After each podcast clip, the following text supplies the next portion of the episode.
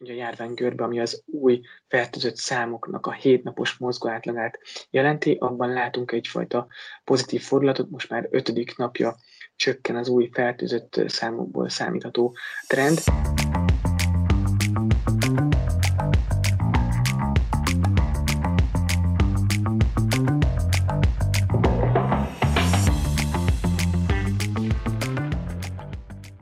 Rendkívüli terhelés alatt vannak az állami kórházak koronavírus osztályai, de ami ennél is rosszabb, egyelőre nem úgy tűnik, hogy a következő hetekben javulna a helyzet. Hivatalos adatok nincsenek arra vonatkozóan, hogy pontosan hol van az egészségügyi ellátórendszer teherbíró képességének felső határa, és a kormány sem közöl fontos számokat a helyzet megértéséhez. A rendelkezésünkre álló számok alapján azonban azt mondhatjuk, hogy a rendszer már túlcsordult, nem véletlenül érkeznek a segélykiáltások az intézményekből. Sziasztok, ez itt a Portfolio Makro podcastja, én Orosz Márton vagyok, és itt van velem a vonalban a Portfolio Makro elemzője, lapigazgatója Csiki Gergely. Szia Gergő!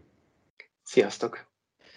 Azt rögtön mondjuk el, hogy a beszélgetést március 31-ének délutánján rögzítjük, úgyhogy az ehhez viszonyított tudásunkat tükrözi, és, a, és az első három hónap számait tudjuk nektek prezentálni, és hát igyekszünk a lehető leginkább napra készeknek lenni, de az de az igazság, hogy ez nem olyan egyszerű, mert sok számot nem tudunk, és sok adat nem áll rendelkezésünkre. Rögtön ezzel is kezdenék, Gergő, hogy, hogy mik azok a számok, amikre, amikre igazán szükségünk lenne, és, és miért lenne rájuk szükségünk? Ugye, amit ismerünk, az a kórházban ápoltaknak az összesített száma, valamint a lélegeztetőgépen lélegeztetésre szoruló betegek száma napi szinten az összesített adatot közli a, a sajtóközpont, a koronavírus sajtóközpont, és ebből mi egy napi változást szoktunk még számolni. Ez az, ami rendelkezésünkre áll, ha meg akarjuk állapítani, hogy a kórházi helyzet most hogyan néz ki a járványjal összefüggésben. Olyan adatokat viszont nem tudunk, hogy egyébként mennyien szorulnak intenzív osztályos ellátásra, hogy ez egy bővebb szám a lélegeztetetteknél és a kórházban ápoltaknál egy szűkebb szám, hogy ezek a jellemzően súlyos tüneteket, súlyos betegséglefolyást elszenvedő betegekről van szó. Ezeket néha megkérdezéses alapon kormányinfon árulja Gulyás Gergely. Tavaly ősszel a második járványhullámban háromszor sikerült ezt az adatot megtudni a sajtónak. Idén a más, harmadik járványhullámban, ami ugye sokkal erős teljesebben tombol, mint a második, eddig egyszer tudtuk meg ezt az adatot, amiből lehet következtetni egyébként, hogy az intenzív osztályos kapacitások, amelyek egyébként a legfontosabb korlátja a kórházi ellátásnak, vagy a felső határát jelzi, arról csak egyszer kaptunk képet. És ezért nagyon fontos lenne ezt rendszeresen publikálni, hogy a, a kórházak telítettsége, ugye ami az intenzív osztályos számokat jelzi, hogyan alakul időben, és ezt lát, látnák az emberek, az arra is lenne jó, hogy látnák az emberek, hogy mennyire túlcsordult már a kórházi rendszer, akkor az önmagában lenne üzenetértékű a, a lakosok számára.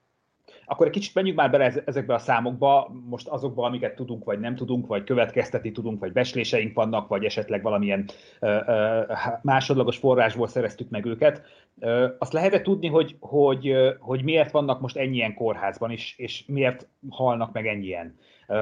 Ugye itt szakértők az elmúlt hetekben különféle okokra vezették ezt vissza, de, de általánosságban minek, minek tulajdoníthatóak ezek a, ezek a tragikus és szomorú adatok? Ugye sokkal gyorsabban futott fel a járvány harmadik hulláma, és ez sokkal erőteljesebben le is csapódott a kórházi ápoltak számában, ami egyébként a szerdai adatkötvés szerint 12.346 felett van, és egyébként azt még tudjuk a múlt hétről, egy ilyen félig elejtett kép alapján, amit, amit egy operatív törzs ülésről vetítettek ki a Facebook oldalon, a kormány Facebook oldalán, hogy még kb. 1500 ember fekszik a kórházakban, vagy a kórházakban, ami, ami, akik koronavírus gyanúsak, tehát még nem megerősített esetek. Tehát nagyjából egyébként összeadva a két számot 14 ezer ember lehet most jelenleg a kórházakban, ami egyébként összecseng néhány héttel ezelőtt Orbán Viktornak az előjelzésével, amikor is azt mondta, hogy 14-15 ezer kórházi ápolt lesz a, a teteje a harmadik járványhullámnak az általa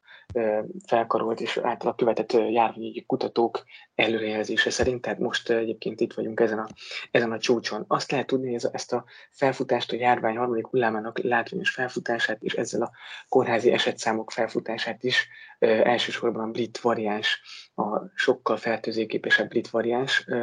okozta, és azóta az elmúlt hetekben megjelentek már tudományos kutatások arra vonatkozóan, hogy ez a variáns már halálosabb is, és súlyos, beteg, súlyosabb eh, lefolyást is okoz a betegeknél. Ez okozza azt, hogy sokkal nagyobb terhelés eh, terhelést kell elviseljen az egészségügyi ellátórendszer, és ezen belül is az intenzív osztályos szakápolók, amelyek ténylegesen a rendszer eh, korlátját jelentik, már mint létszámukban. Itt, amikor másodlagos információ forrásokról beszéltünk, vagy beszéltem az előbb, akkor arra, arra is gondoltam, hogy aki figyelmesen követi a híreket, azért az elmúlt egy-két hétben találkozhatott olyan nyilatkozatokkal, amik hát eléggé, eléggé negatív felhangúak, sőt, sőt mondhatnánk, hogy ijesztőek is. Konkrétan orvosok, kórházigazgatók szólaltak meg, akik azért elég, elég fajsúlyos tényeket állítottak arról, hogy hogy pontosan mi is történik most a kórházakban, de azt lehet tudni például ezeken a nyilatkozatokon túl, hogy, hogy mennyire van most határán a működésének az egészségügyi ellátórendszer.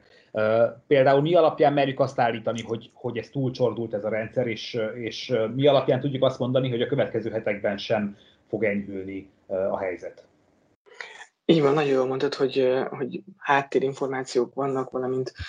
kevés olyan orvos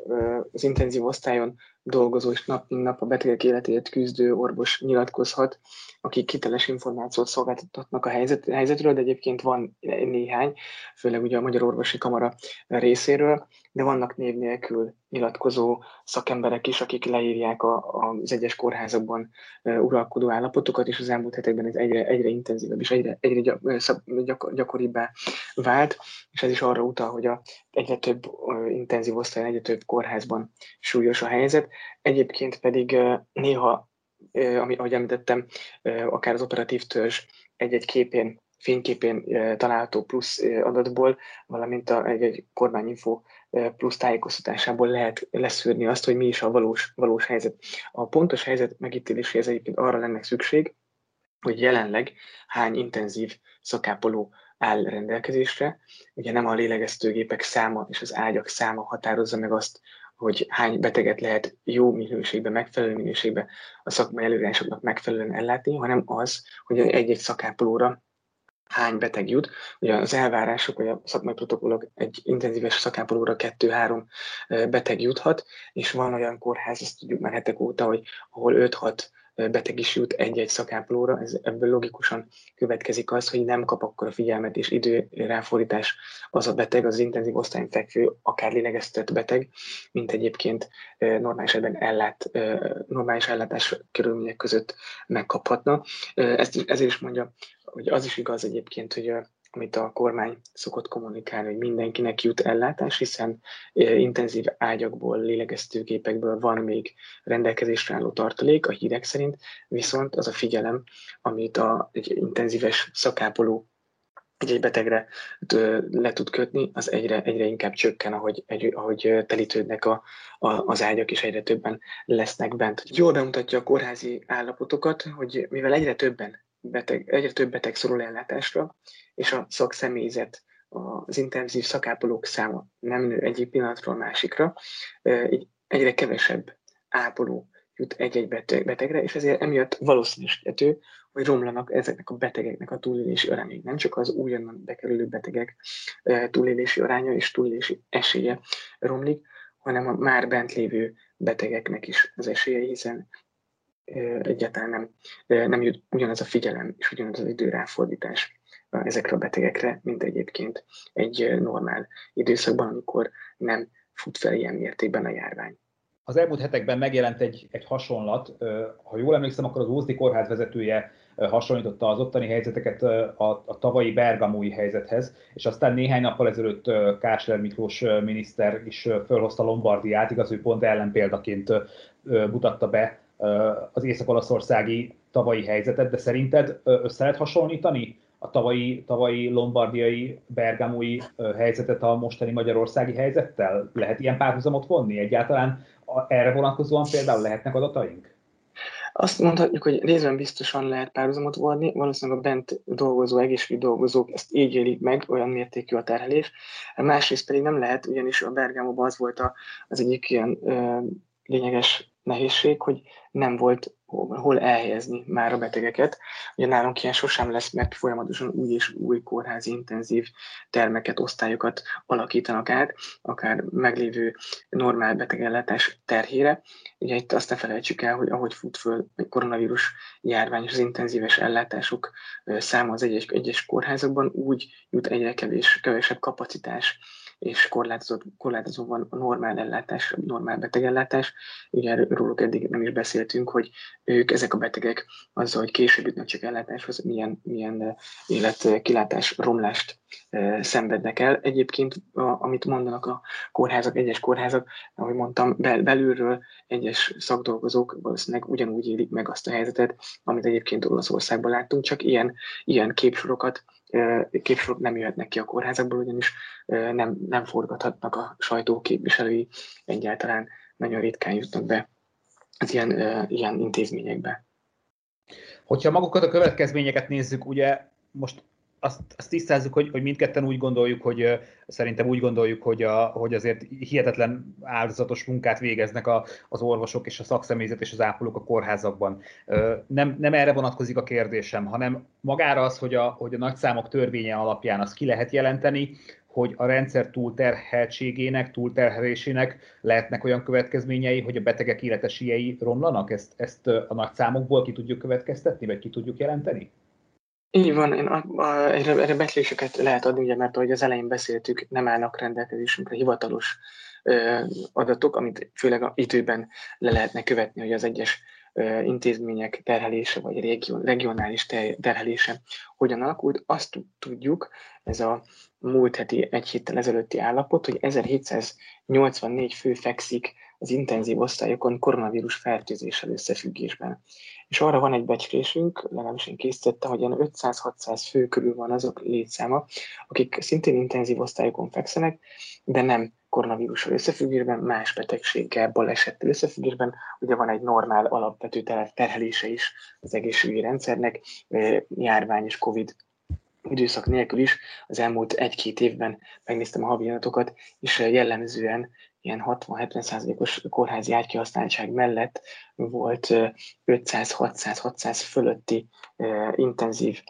osztályon ápolt beteg. Hogyha ezt a kettőt összeadjuk, akkor 2200 2300 beteg feküdhet becsléseink szerint a magyar kórházak intenzív osztályán.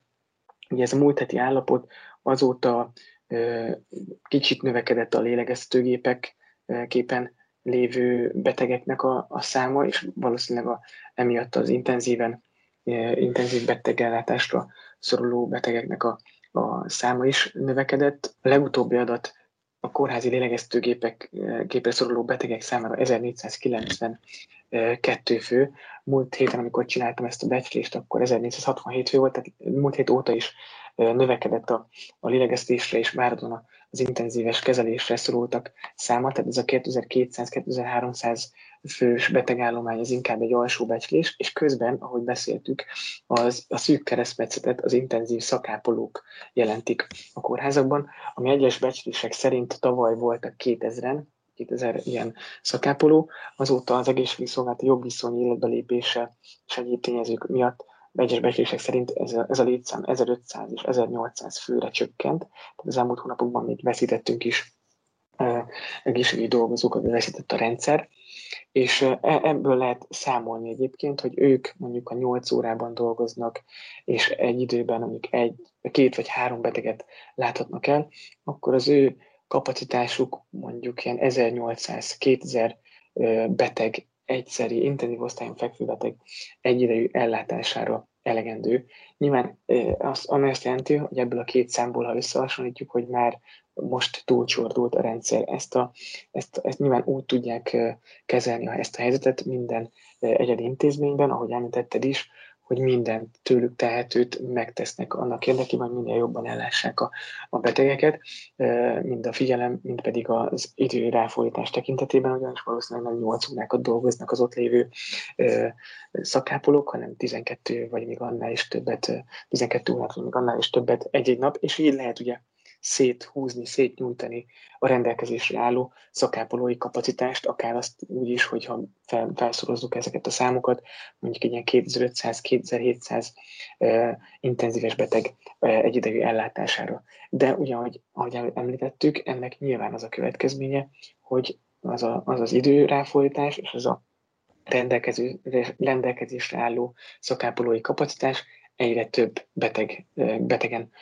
oszlik meg, és a szakápolók figyelme és ideje egyszerűen szét, szétaprózódik, és várhatóan bár mindentől tehát megtesznek nem olyan ö, ö, minőségű ez, ez a fajta ellátás, mint hogyha csak mondjuk 1200-1300 beteg feküdne fele ennyi az intenzív osztályokon. Most itt ugye az új, negy, új negyedévet kezdünk, és hát most ért véget, a, vagy most ért véget a, az első negyedév, úgyhogy ezért is talán egy kis, kicsit ilyen, kicsit, kicsit választó vonalhoz érkezünk legalábbis a naptár szerint. Lehet-e látni bármit itt a kilátásokkal kapcsolatban a kórházi, kórházi számokat tekintve? Például, például láthatjuk-e azt, hogy mondjuk meddig marad a terhelés, vagy meddig lesz ilyen extrém terhelés, esetleg növekedhet-e még ez a terhelés a következő hetekben, és hát meddig kell még a határ felett teljesíteni a kórházi rendszernek? Ugye nem véletlenül választottuk talán ezt, a, ezt az időpontot a mai beszélgetésre, mert a mai adatokból már lehet látni azt, hogy a járványügyi helyzet óvatosan is és lassan is, de, de javul. Úgy néz ki, hogy a, a harmadik járványhullám elérte a, a, a tetejét, ugye a járványgörbe, ami az új fertőzött számoknak a hétnapos mozgó átlagát jelenti, abban látunk egyfajta pozitív fordulatot, most már ötödik napja csökken az új fertőzött számokból számítható trend, és azt mondhatjuk, hogy ez a fajta trendfordulás a járványügyben egy két-három héttel később csapódik le a kórházban ápolt betegek számában, ami azt jelenti, hogy még két-három hétig kell hasonló szinten teljesítenie az egészségügynek, tehát két-három hét megfesztett tempójára van még szükség, és ezt követően egyébként nyilván elkezd lecsorogni a, a járványhelyzet is javulni a kórházban, kórházban is a, a helyzet, de, de nyilván azért ne felejtsük el, hogy ez a fajta még magas platózás, ez ugyanúgy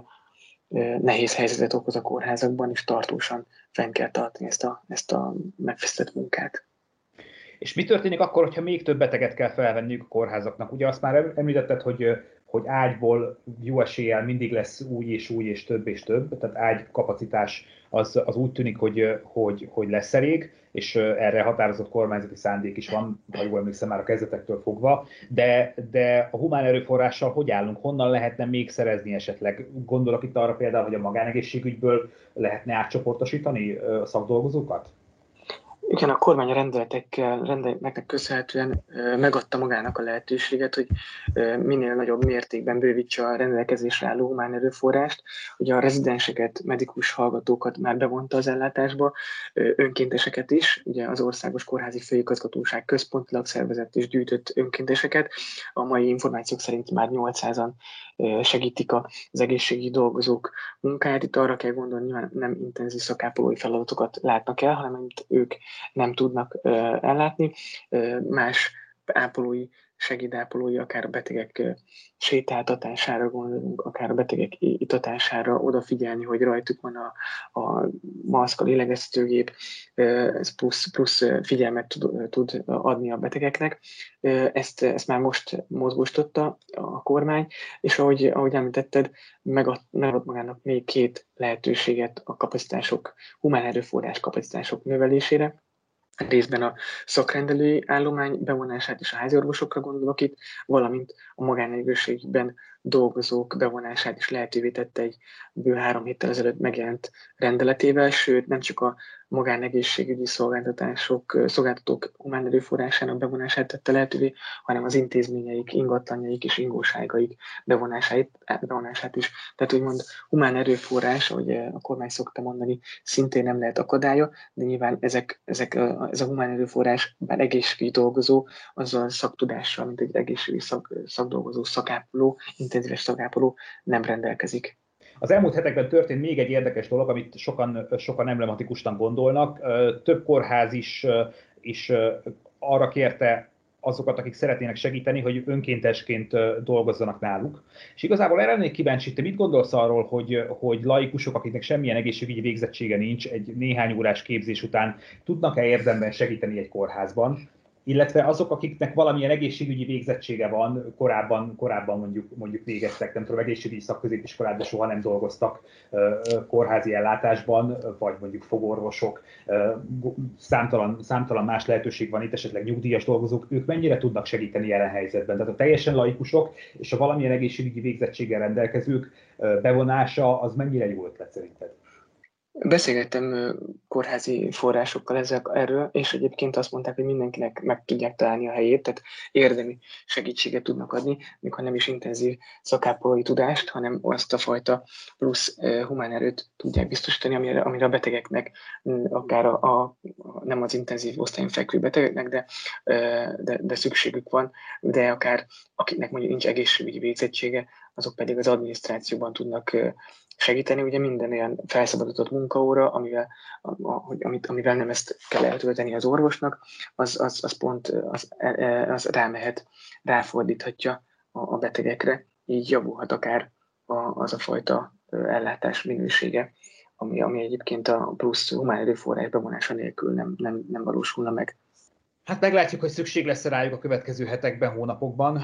Azért szerintem sok itt a kérdés még, és hát egy óriási küzdelem zajlik a kórházakban, úgyhogy, úgyhogy szerintem amit mi tehetünk, az, hogy megköszönjük azoknak a munkáját, akik, akik most is tartják a frontot, és, és 12, 14, 18 órában dolgoznak a betegágyak mellett, és hát Müller Cecília mai mai nyilatkozatához kapcsolódva talán mi is azt mondhatjuk, hogy mindenkinek a saját felelőssége is az, hogy ne kerüljön kórházba, úgyhogy a hallgatóinkat is arra kérjük, hogy ha tudnak, akkor vigyázzanak magukra is, és kerüljék a, a zárt tereket, és a, és a tömeget, és a, és a közösséget. Gergely, köszönöm szépen a beszélgetést, szerintem folytatjuk még a témát a következő hetekben. A hallgatóinak köszönjük a figyelmet, és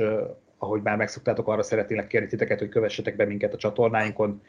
Spotify-on, Apple Music-on és Soundcloud-on is, és természetesen a témát azt folyamatosan követhetik a portfólió hasábjain. Köszönjük a figyelmet! Köszönjük a figyelmet, sziasztok!